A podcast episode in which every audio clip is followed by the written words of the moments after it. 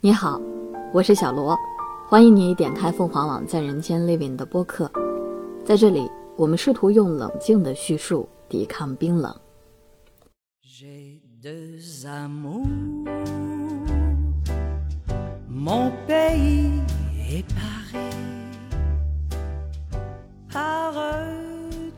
本期的主人公是家住河南驻马店的吴瑞新老人。他七十岁出头，眉目浓重，宽宽的鼻翼，眉毛呈现倒三角的模样。他出门的时候有戴帽子的习惯，不是那种传统意义上的保暖的棉帽，而是有时候戴鸭舌帽，有时候戴软礼帽。在老年人当中呢，这样的习惯让他显得格外的时尚，看起来更像是一个归国的华侨。在二零二零年十二月的时候。吴瑞新打算出趟远门，这是一趟目的明确、意义重大的相亲之旅，或者说，也可以称之为是网恋奔现之旅。他要去找他的恋人乔姐。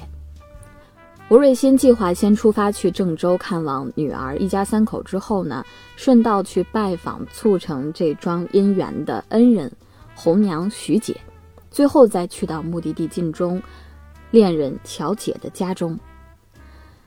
乔姐和吴瑞新的相识方式有点特殊，他们相识于一个微信群，群主是一个叫徐姐的人，也就是这个群里的红娘。徐姐呢是一个快六十岁，是个烫着棕色短发、戴着棕红框架眼镜的中年妇女。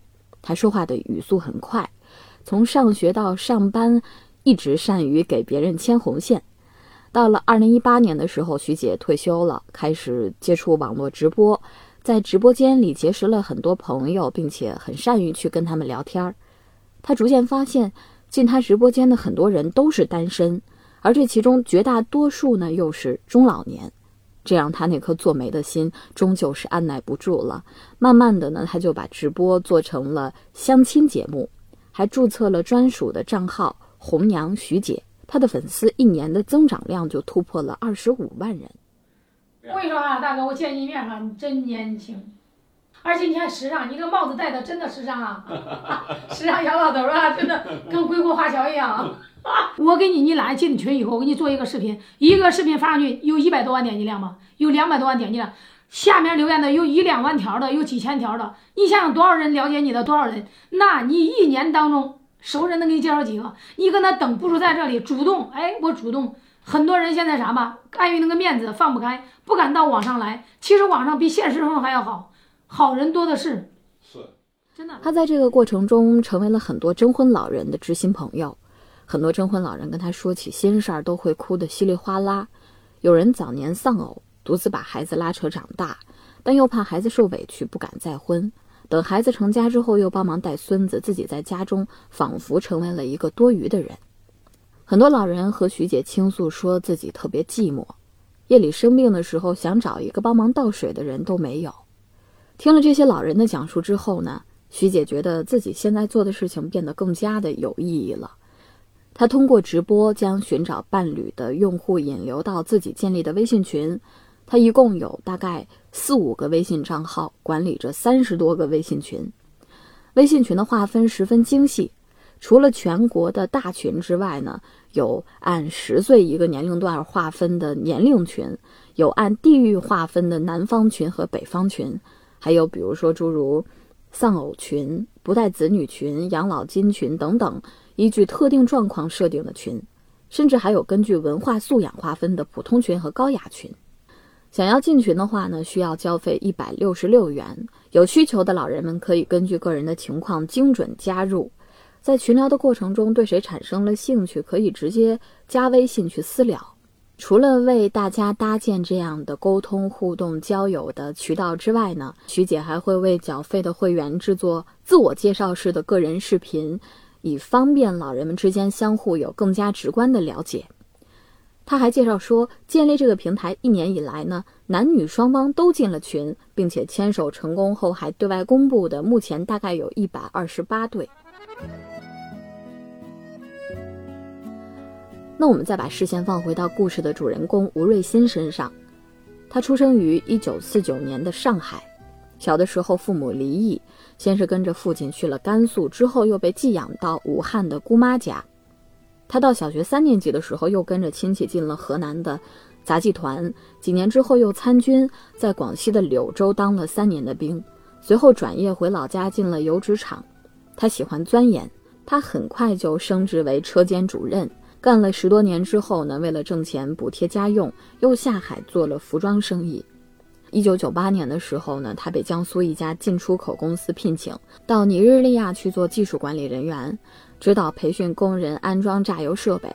又被安排到了位于西非大西洋岸的塞拉利昂，在国外干了将近有十年。在尼日利亚的时候，他说曾经遭到过抢劫，据说当时土匪们包围了整个工厂。抢走了他身上的现金、手表，甚至还在他的脸上砍了一刀。可以说，他是一个经历坎坷、见识丰富的老人。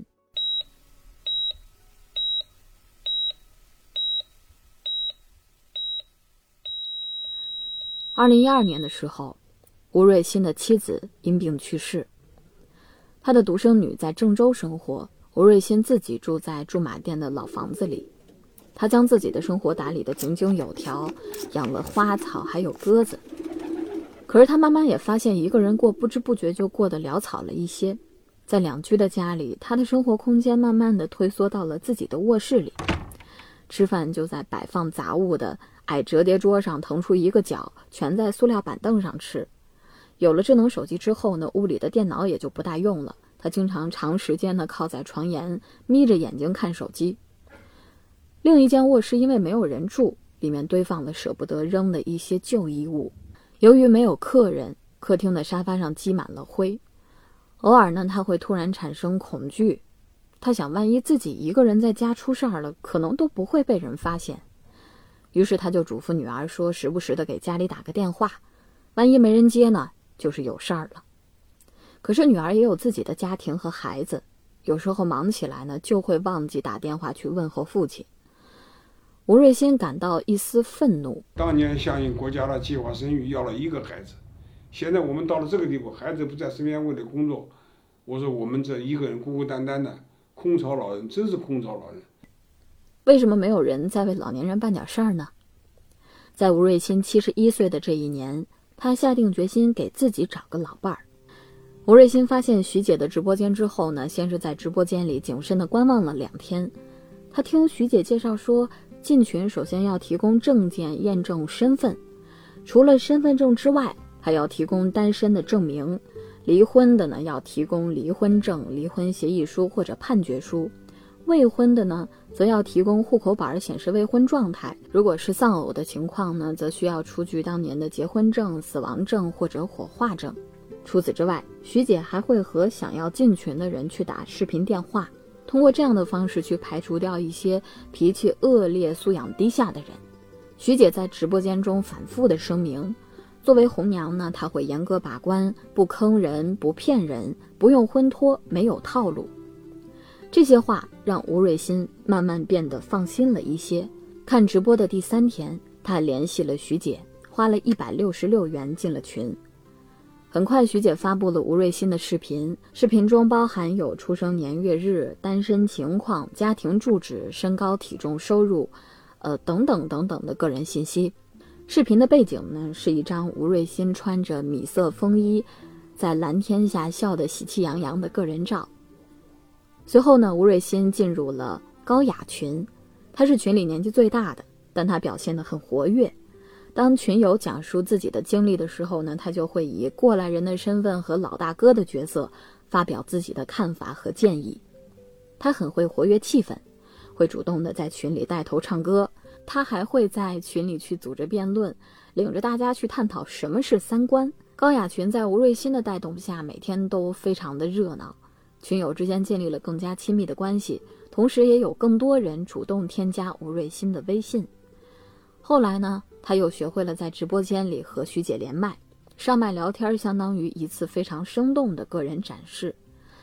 一天晚上连麦之后呢，吴瑞新收到了一个接一个发来的好友申请和电话，但是吴瑞新呢，因为自己年纪比较大，出于一些考量，从来不会主动添加女性的微信，采取一种姜太公钓鱼、愿者上钩的态度，等待着被人选择。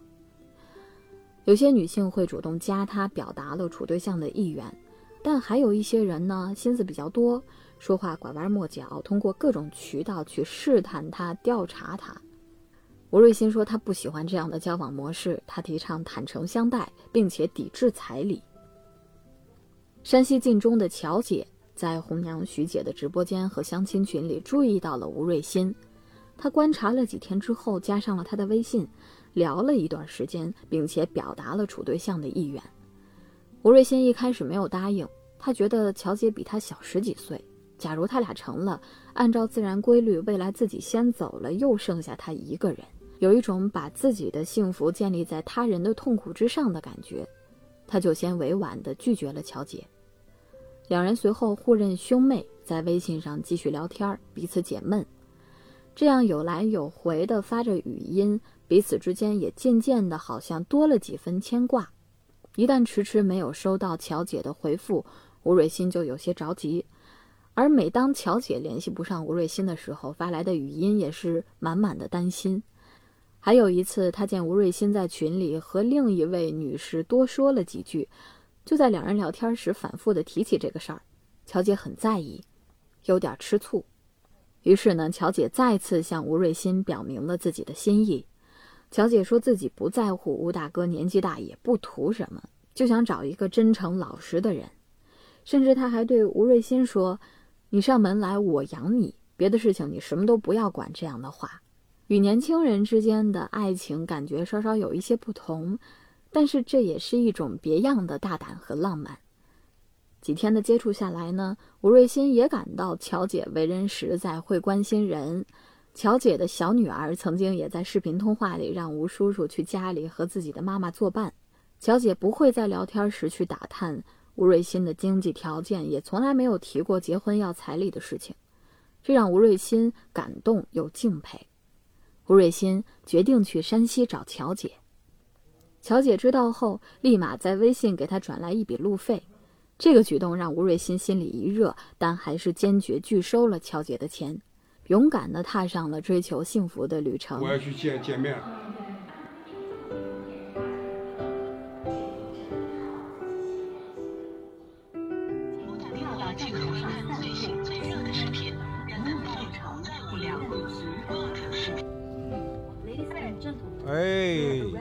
孩子呢？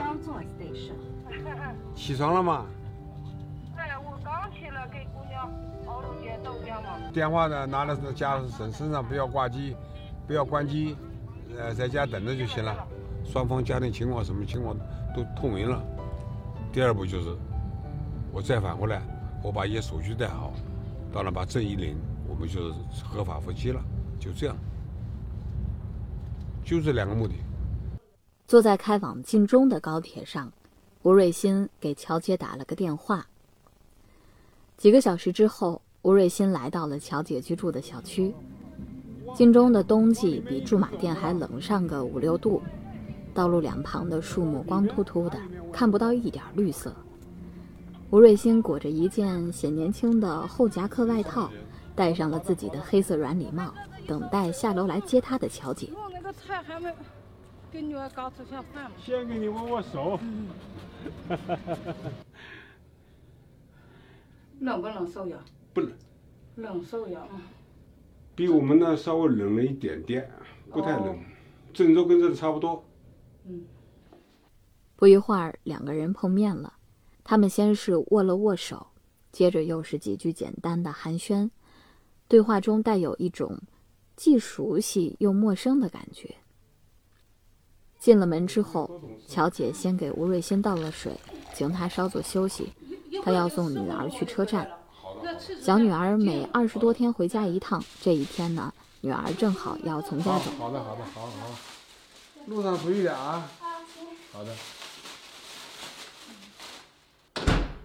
母女俩关门出去之后，屋里一下就安静了。胡瑞先脱去外套和帽子，随后又突然想起路上念叨着买点水果，又给忘了。他喝了一口水。又想起刚进门的时候，乔姐小女儿热情大方的给他打招呼，感到自己的到来受到了欢迎。他坐在客厅长沙发的正中央，显得有些拘谨。他一会儿仰靠在沙发背上，一会儿俯身从茶几上拿水喝。然后他打量起这间宽敞的客厅，采光充足，收拾得干净整洁。乔姐显然是一个勤快的女人。木地板、靠墙的橱柜和餐桌、门上的大红中国结、沙发上方挂着的毛笔字画。和她在视频里看到的一样。过了一会儿，乔姐就回来了，和吴瑞新并排的坐在沙发上聊起了天儿。嗯，咱们俩是不是要结合在一起？就是我们俩的对象，定死了没有？我定死了，我我也定死了。他们说的定死了，像是相互之间的一种契约，是在揭开网络面纱、走进现实生活后所做的进一步的约定。他们聊了很多，聊各自的经历、过去的配偶、孩子，聊聊未来向往的生活。傍晚的时候，两个人一个擀面，一个包馅儿，自然而然的唠唠家常。吃饭的时候，吴瑞新先是在相亲群里和线上的好朋友们汇报了自己已经顺利抵达晋中乔姐的家中，并且一切都好的消息。之后还当着乔姐的面删掉了微信里几位之前和他聊过对象的女士。妹妹们、弟弟们，大哥，这是一次不要彩礼的女方，还给我送送路费的女方，确实让我很感动。这是说明我们是有一定的运气和福气的，而且我处这个这个新嫂，你们的新嫂子还愿意养活我，什么也不要我的，太让我感动了。这一生中。可能就这一次被我遇到了，谢谢大家，谢谢你们这个新嫂子。吴大哥，恭喜恭喜恭喜你！小公主。吴大哥，新嫂子给我们露个脸呗，把我们的祝福带给他。吴瑞新从一开始的相处要求就是不谈彩礼，要彩礼的我不要。如果说两个人在一起合得好的话，还讲什么彩礼呢？我啥都给你了，对不对？乔姐知道这一点，也表示同意。吴瑞星在见面后的那一晚，感觉是又累又高兴，整夜睡一阵儿醒一阵儿。他想着尽快回家收拾安顿，赶快搬到晋中来。第二天早晨，他早早的就去和乔姐道别，并向她保证最多十天就赶回来。等到了驻马店家中的当晚。他写下了酝酿一路的分别感言，并且用语音的方式发送给了乔姐。哥走了，心酸痛，舍不得，想痛哭。今生怎么像是你，只恨晚。昨相见，今又别，让哥痛苦心酸泪。喂，海参呐，我到家了啊。看，记者还要拍摄一些东西，拍摄我日常生活的细节，所以我们两个正在拍摄。哦，那挂了，你先忙吧。哦，你别的没什么事吧？没有，就还有几句话，就等记者走了再说吧。好的，好的。挂 挂，也 不好意思说出来。几回首，车已走。只有妹妹在身后，暂分手，缘分在，哥哥有备再回来，同船共渡。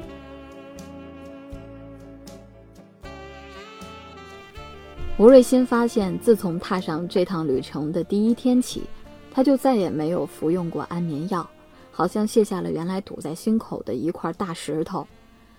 他打量了一圈屋里的东西。许多旧衣服需要找人回收，厨房里剩下的土豆和挂面得趁这几天赶紧的消灭。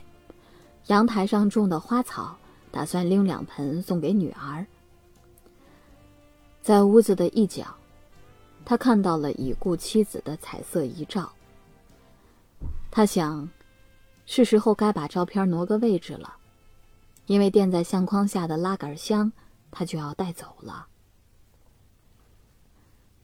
在吴瑞欣和乔姐见面的一周之后，在吴瑞欣正在怀着期待准备奔赴爱情的时候，吴瑞欣接到了一通电话。这通电话让一切又恢复了原点。乔姐打来电话说，乔姐的亲戚希望吴大哥能够提供一些彩礼。吴瑞欣拒绝了，因为这与他一直以来坚持的初衷相违背。最终，吴瑞欣和乔姐决定和平分手。随着我国人口老龄化的加快，老年人的单身群体越来越多。今年五月十一号公布的第七次全国人口普查主要数据显示，我国六十岁以上的人口占比百分之十八点七零。在不可逆转的人口老龄化背景之下，我国的人均预期寿命在不断的延长，这也意味着单身老人的数量也会越来越多。丧偶、离异、未婚的独居老人应该上哪儿寻找自己的爱情呢？现如今，很多城市都有老年相亲角，有老人们自发组织见面配对。伴随着互联网的飞速发展，有一些依托网络社交平台的老年相亲交友模式也出现了，比如徐姐所做的相亲直播。吴瑞新老人是迈出了勇敢的一步，但关于找寻真爱，他还有一段漫长的旅程要走。而更多的独身老人，则无缘爱情。